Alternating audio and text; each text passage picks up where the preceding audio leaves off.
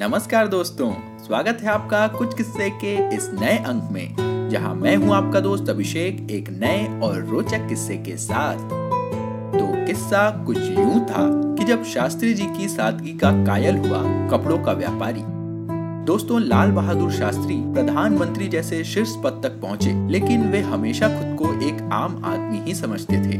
उन्होंने अपने जीवन में सादगी और ईमानदारी जैसे मूल्यों को सर्वोपरि रखा। उनके जीवन से जुड़ा ऐसा ही एक वाक्य इसकी मिसाल पेश करता है। एक बार शास्त्री जी एक कपड़ा व्यापारी की दुकान में पहुँचे। दुकानदार उन्हें अपने यहाँ देख फूला नहीं समाया। शास्त्री जी ने उनसे चार पाँच साड़ियाँ खरीदने की इच्छा व्यक्त की। दुकानदार उन्हें एक से बढ़कर एक साड़ियाँ दिखाने लगा। यह देखकर शास्त्री जी बोले, भाई, मुझे इतनी महँगी साड़ियाँ नहीं चाहिए। कुछ कम कीमत वाली दिखाइए।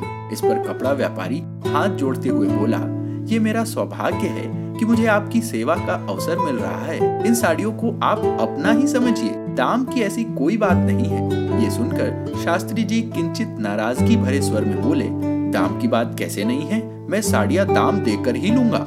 मुझे कम कीमत की ही साड़ियाँ दिखाएँ और उनके दाम भी बताते चले। तब दुकानदार ने उन्हें थोड़ी कम कीमत की साड़ियाँ दिखानी शुरू की। उसे भी देखकर शास्त्री जी बोले, ये भी मेरे लिए थोड़ी महँगी ही है।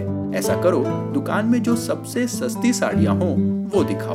आखिरकार दुकानदार ने उनके मन मुताबिक साड़ियाँ निकाली। शास्त्री जी ने उनमें से कुछ साड़ियाँ ले ली और उनकी पूरी कीमत अदा कर वहाँ से चल दी। उनकी यह सादगी देखकर दुकानदार उनके प्रति श्रद्धा भाव से भर उठा।